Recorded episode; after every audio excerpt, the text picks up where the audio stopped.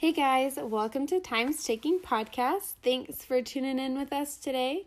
So, if you follow us on Facebook or on Instagram, you know we've posted links to different articles on parts of the history of timekeeping. But today we're going to dive into the different methods of timekeeping people have used throughout the ages.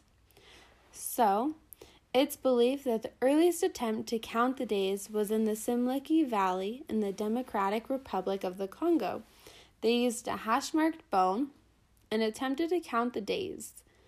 This was all the way back in 18,000 BC. And of course, there's no way to know if people have used m- different methods to keep track of time previous to this, but this is what researchers today believe is the very first mark.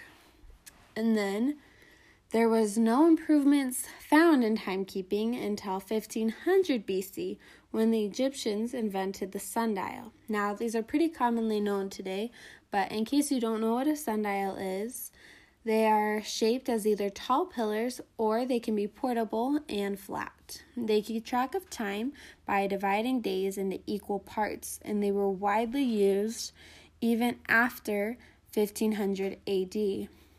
So the next development was just a hundred years later, and they were water clocks, which is what I find the most fascinating. And they were used by slowly flowing water from one vessel into another and measuring the liquid level against marked intervals. Egyptians could see how much time passed without using sunlight, which was a big deal back then. And then similar methods of timekeeping were used by relying on sand, burnt incense, and scored candle. For the following years, unfortunately, inventors didn't think of a new method of keeping time, rather, they just continued to better these water clocks. And these improvements included making bells and gongs on them, moved pointers, dials, and even astrological methods of the universe. Now, moving forward almost 2,000 years later, in the year 725, the first known mechanical clock was invented by a Chinese monk, Yi Xing, and a scholar, Lang Lingzhen. Hopefully, I said those right. If not, they're spelled Y I X I N G, and then the scholar's name is spelled L I A N G, and last name is L I A N G Z A N. And then this mechanical clock was used as flowing water had spun a wheel. An interlocking system of rods and levers marked the time with a drumbeat every quarter, and then a bell would sound every full hour. Then, by the 13th century, century, sorry, the equinox was 11 days out of sync with the Julian calendar. So, to solve this issue, English philosopher Roger Bacon subdivided the globe as units of time. Now, the, be- the next big turn of timekeeping wasn't until the 15th century when a French duke may have owned the first clock to drive its gears with a spring instead of water or weights. The design allowed for compact timepieces like pocket watches. Along with that, it helped boost the accuracy of watches.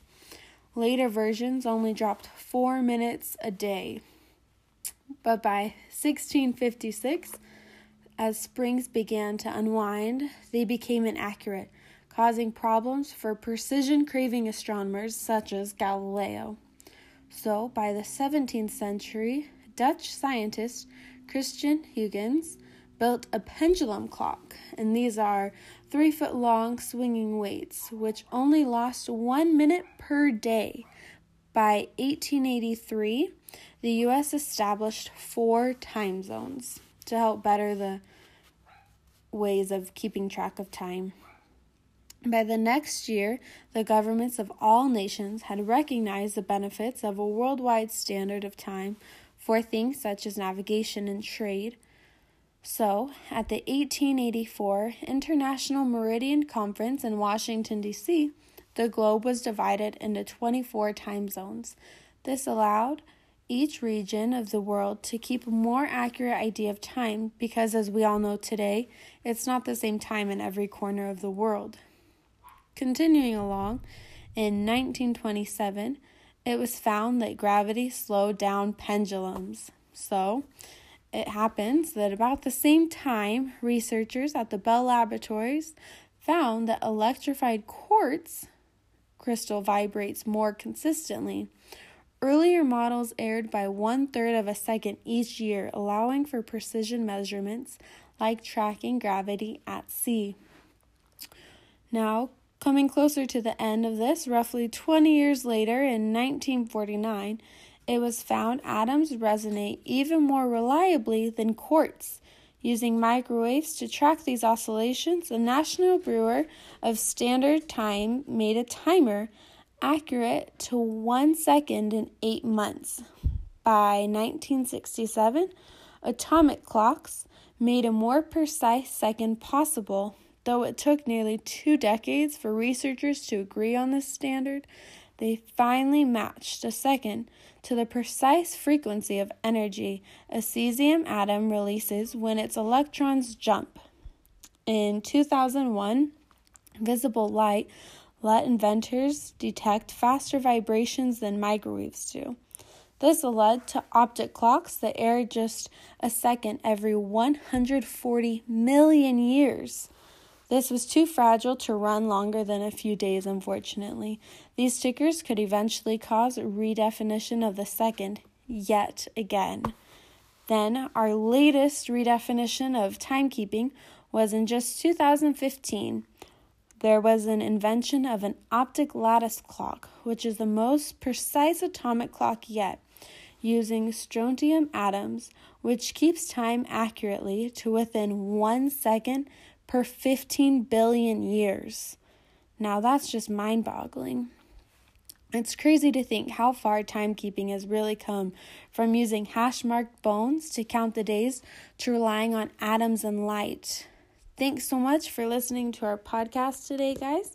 If you have any questions you want answered or ideas you want explored, let us know, and I'd love to answer those questions or explore those ideas right here on our podcast. Hey guys, welcome to the next segment of this episode. Um, for this segment, we're going to focus solely on the progression of watches and how they helped the overall track of keeping time. Um, so, from the research I completed, I found that Peter Henlein invented what's today considered the first pocket watch, and this was in the beginning of the 15th century. The exact date's been disputed over the different sources I looked, so I didn't include the exact date, but they all agreed on the fact that it's in the beginning of the 15th century. Now, later on in this century, watches were made popular and worn with small chains to keep them attached to a person's body.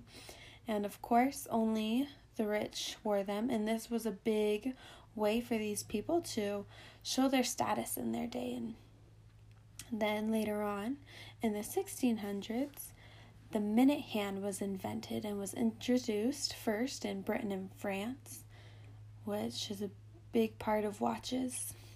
Um, then you move forward about 200 years, and the first watch, wristwatch, sorry, was made by Patek Philippe which later inspired the perpetual calendar, split second hands, the chronograph, and the minute repeater in watches. And this first watch made by him was actually a lady's bracelet watch. And then about two years after, he created what he named the wristwatch. Um, so, also going along with this, Back in those days, wristwatches were only worn by women primarily. It was kind of a girly thing, so men weren't really caught wearing wristwatches. So in 1876, there was a breakthrough for watch materials that made them a lot cheaper, and this allowed average the average Joe to finally own a pocket watch and not just a luxury item anymore. Then, moving forward about four years, Constant Girard developed the concept of wristwatches that were made for German naval offices who at this time ordered 2,000. This represented the first commercialization of wristwatches.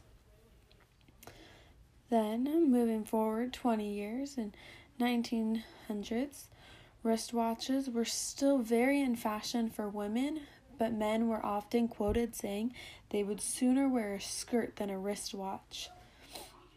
Which to me is just kind of crazy. I didn't I never thought of it that wristwatches were such a staple in women's fashion only. And obviously, like I mentioned above, men in the military did wear these watches to help them better keep track of time for things like organizing synchronized battles and all sorts of super awesome things. So in 1904, this was when the first known design for a man's wristwatch was produced by a French jewel house by Louis Cartier. Super awesome. Now men can finally start wearing wristwatches without being looked down upon or looked at as kind of girly. So the next year, Rolex was opened in an office in Switzerland by Hans Wilsdorf. And Rolex is just a huge watch company. I'm sure you all know about that company. Then in 1914 and 1918, the First World War began, and this is when men really started to wear pocket watches. Like I said earlier, it helped them to synchronize times for battles and for different attacks, and it was just a big, big help to men fighting the different wars on all sides. And after the First World War, the pocket watch ratio went from 50 to 1 as compared to wristwatches. So, in 1929, the first water resistant watch was created, and these were wristwatches, of course. And around that same time, they introduced quartz to wristwatches, which was revolutionary at the time. Um, then moving forward, yet again in 1957, electric watches were invented, which we know is a big deal. Everyone uses electric watches today, and they're super, super handy.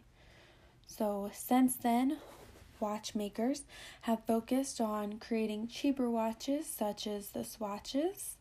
And those were released in 1983, and those were just not as fancy plastic bands, and they helped more people to be able to have wristwatches because they were still a little bit pricey.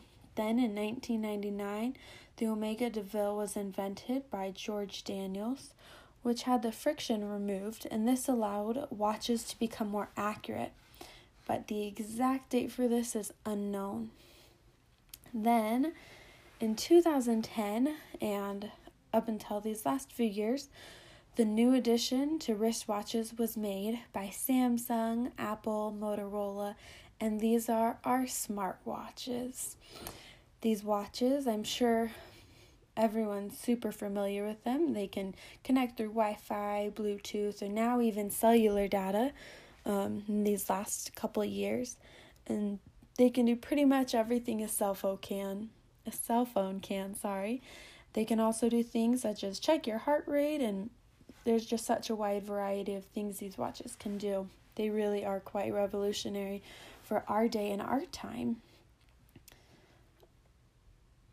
Along with these smartwatches, mechanical and automatic watches are definitely still very popularly used and are continued to being worked on and continuing to be bettered and who knows exactly what the future of watchmaking may hold. So, thanks so much for tuning in again today, and I hope you were able to learn a lot about these wristwatches and pocket watches and how they have changed modern and past ways of keeping time.